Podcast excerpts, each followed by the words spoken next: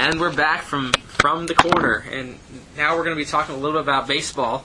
And this past weekend, we had the QTI Baseball Classic, uh, formerly the Quality uh, Imprints. I think I'm not sure. Quality. T. Quality T. Or quality. Quality, something like that. But anyway, Baylor is out now to a seven and zero start, and knocking on wood real quick just to make sure uh, we don't say anything too bad here. But uh, the- over the weekend, they played games against Illinois, Illinois Chicago, and Stephen F. Austin. And let's, I guess, uh, we'll start out with the first game. And let me tell you something about if you don't know this guy yet, you should you should figure out what his name is. and Go shake his hand. Aaron Miller. My goodness, first game, first game was five for five, three home runs. I think he had.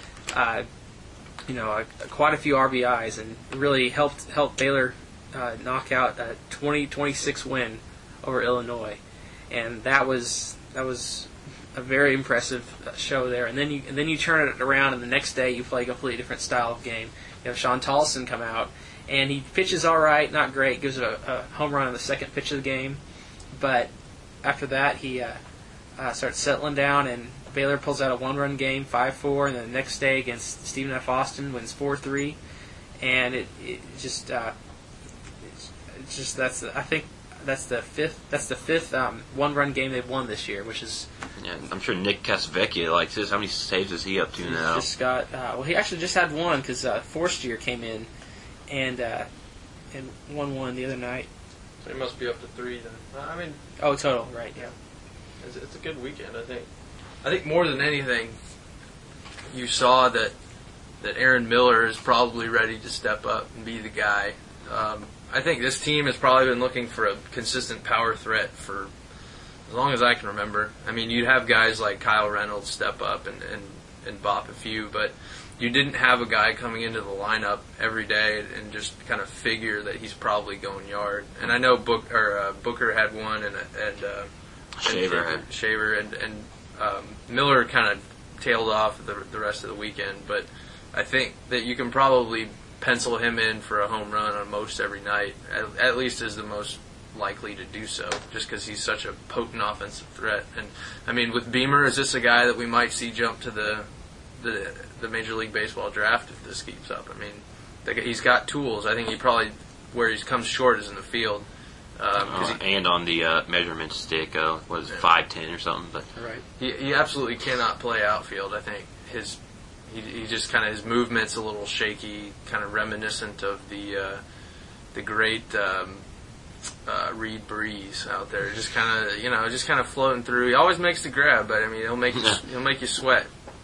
That's definitely true. your your heart will definitely skip a beat. Uh, yeah, Aaron Miller has turned into the player we thought he would be when he came when he came to Baylor last year. Um, last year he, he was having a successful season until uh, he broke his right wrist there. Um, now he's batting what 440. Uh, he has those three home runs. He had you know strong doubles Sunday off the, the top of the center field wall that would have been out um, any other part of the ballpark. Uh, with a with a Baylor team that really isn't known for uh, the long ball, uh, you know, like you know Texas or Oklahoma State. Um, it's, it's it's exciting for fans to to see a guy that hits three home runs in the game. Uh, you know, kind of prepares them for what they could be seeing for the rest of the season. Right, and I think another offensive uh, person we got to look at is freshman Landis Ware, who shouldn't have even started if, if uh, Campbell had hadn't been injured. But my goodness, this guy is getting up there and he's getting on base. He's finding ways to get to get things going. He's hit, uh, going into the final game. Um, he was hitting 476, and you know, guys, we talked about last week whether he'd have, you know, whether he'd be pushing Rayner. I'm pretty sure we can say that he's not going to be pushing Rayner for for that spot, but you know, you got to think how are we going to get this guy to you know up to the bat all the time, and you got rotation at first. So, what's what's y'all's how y'all have any? I, I, I think it's probably the same thing what we said last week. I think you probably, at, at the very least, Rayner deserves a shot to, to show that, that he can get back into form eh, because he he basically bought himself that last year. So I mean, he should at least get a handful of games to show that you know let him get his his groove back and kind of then let Land. I mean, because Landis can still play. I mean, Smitty likes doing these kind of flash subs, so um, Landis will get you know some playing time, but um, I, I definitely think that that Rayner should should keep on with keeping on. And that's definitely true. Now on the mound, we got a whole nother story here. We got a lot of guys coming in that weren't, you know, projected to, to get a lot of playing time, and you got. But I mean, the, first of all, you got the, the stars. You got Tolleson, who's really hasn't. I mean, he's he's he's still young and he still doesn't have all the experience, and he's he's doing all right. But uh, I talked to coach. He says um, he said you know you ha- nobody's seen how good this kid can be, and a couple more starts underneath his belt, and he'll be he'll be doing pretty well. Then you got uh, this last weekend. Let me tell you, uh, Craig Fritsch and Eric Forstier. Those two guys were throwing some some amazing stuff out there. It wasn't any junk. And Fritsch has been doing that all year. I mean, he's he's looked great every time he's been in. He's he's basically done straight retirements in order. Yeah, and, I mean, a lot of people were expecting that after the, uh, the strong summer season he had up there in Minnesota this year. Uh, I mean, he had he had a successful season. He did well in fall ball, uh, so it was just a matter of bringing it to the mound in uh, the spring, and uh, he's done that so far. So no surprise there. Uh, Eric Forstier, uh, I like what I saw out of him. Uh, the brief in- two innings he's pitched so far this year. Uh, he's like uh, Tolleson had Tommy John surgery last year. So it, it's good to see him back on the mound and contributing to this deep Baylor bullpen. All right, then finally we saw um, Willie Kempf, Kempf come out on the final day against SFA, and he was he was good in stretches, and then he was he got himself in trouble a little bit, and that's one of the things that we've seen from him over and over again. But he has the ability to just get out of, get out of that. Did you? I know uh, some of y'all saw this last night. Did y'all notice anything about that? Well, I, I like Willie. Um, I've I said before, he's one of my, my favorite players on the team. Just as his attitude and just how he approaches the game.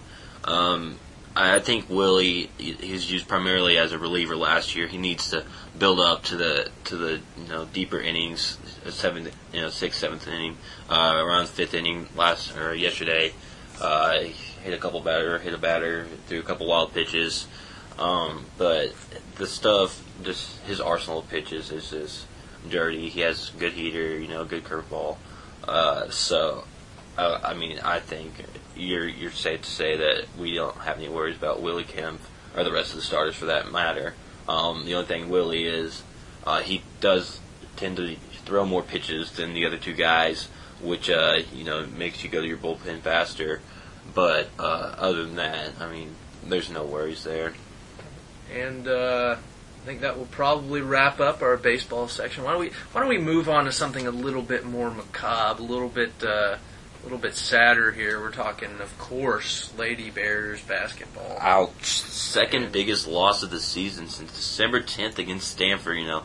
72 to 53. I turned on the TV Saturday and I just did not believe my eyes, but the way we were playing, I mean, after watching for a couple of minutes, I could see why we were down so much. I mean, shooting 36% from the field, uh, just letting A&M just go to work on you uh, offensively.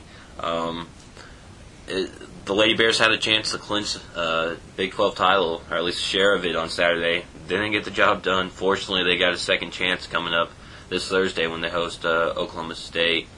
Uh, Will, how big of a, a game? We you know we've talked about how big of a game A&M will be Wednesday for the men. How big of a game will this be Thursday for the ladies? Well, I mean, you're playing for they're playing for rings and banners now. I mean, this is like this is this is it. I mean, you don't if you don't bring your A game. I mean, there's I mean, what what point did you have in this? I mean, why why even why even bring it out for the for the beginning of the season? I mean, this is why you play, um, and what you're going to see in that game against OSU and what we saw against A&M was obviously the depleted um, the depleted bench, but um, even more notable was the fact that A&M played 11 players. Lady Bears played almost half of that with six or with seven. So um, it's I mean it's difficult when your team doesn't shoot three points, three pointers real well, and with um, Jessica Morrow uh, trying to work her way back from that you know brief injury um, in the, in the last game. I mean she's a, she's not right. Um, I mean she'll have a game every once in a while, but I mean this team needs an outside threat aside from Angela Tisdale, and it doesn't absolutely does not have one right now. And and Player was not a terrific shooter, but she could she could at least threaten. And it, it doesn't seem like anybody on the roster is doing that right now. And and you you also might consider fatigue, just because all these players have have been having to play at least 20 minutes a game for like the last two weeks, and it's just kind of killing it. I mean, they were short to begin with, and, Yeah. and you and you lose players, and, and I mean, this is when it shows typically is, is down the stretch, and it's I mean it's been it's been showing. even if they don't win Thursday against Oklahoma State, I, I still don't think you can call this season a failure. Uh, for what Mulkey has done and this team has done with such a depleted lineup, I mean, uh, losing one of your star players and then still beating uh, a top 10 team in the nation by 20 points, I mean, it just doesn't get better than that for your basketball program. Uh, with only seven players, you know, look at look at uh, Saturday's game. All seven players that played played at least 21 minutes. Um, you know, Tisdale played 40. Danielle Wilson played 35. Uh, you just you just can't complain when given the circumstances uh, that the Lady Bears have had to face. Uh, obviously, we'd like to see them pull off that Big 12 championship, uh, be the second in the uh, Lady Bears history. Uh, but it's going to be tough to do with uh, Oklahoma State coming to town. They got Andrea Riley, Big 12 leading scorer. Um, they beat us up in Stillwater earlier in the year. Uh, it's, so it's not going to be a cakewalk going into Saturday's or Thursday's game. I think also if that this is their best chance to win it this year because when they get in the tournament, you have Texas who is looking very good all of a sudden, and they're being able to knock off some people, and then you have OU who you've ha- you've handled pretty well, but then you got you got to deal with all, all these teams all, all over again, and you have to run run through it all. And so if you don't end up winning and you end up in that number two seed, you could find yourself without a title. Whereas you know you could easily have had you know two if you had if you had won previously. So Absolutely, it's very important. But I think that will do it from in the corner. I think our longest episode to date. And if you are still with us, we applaud you because Godspeed. because you have obviously um, listened to some of the best analysis on the planet. So, uh, from uh, the three best looking sports writers you will ever listen to, I'm Will, and we'll see you next week.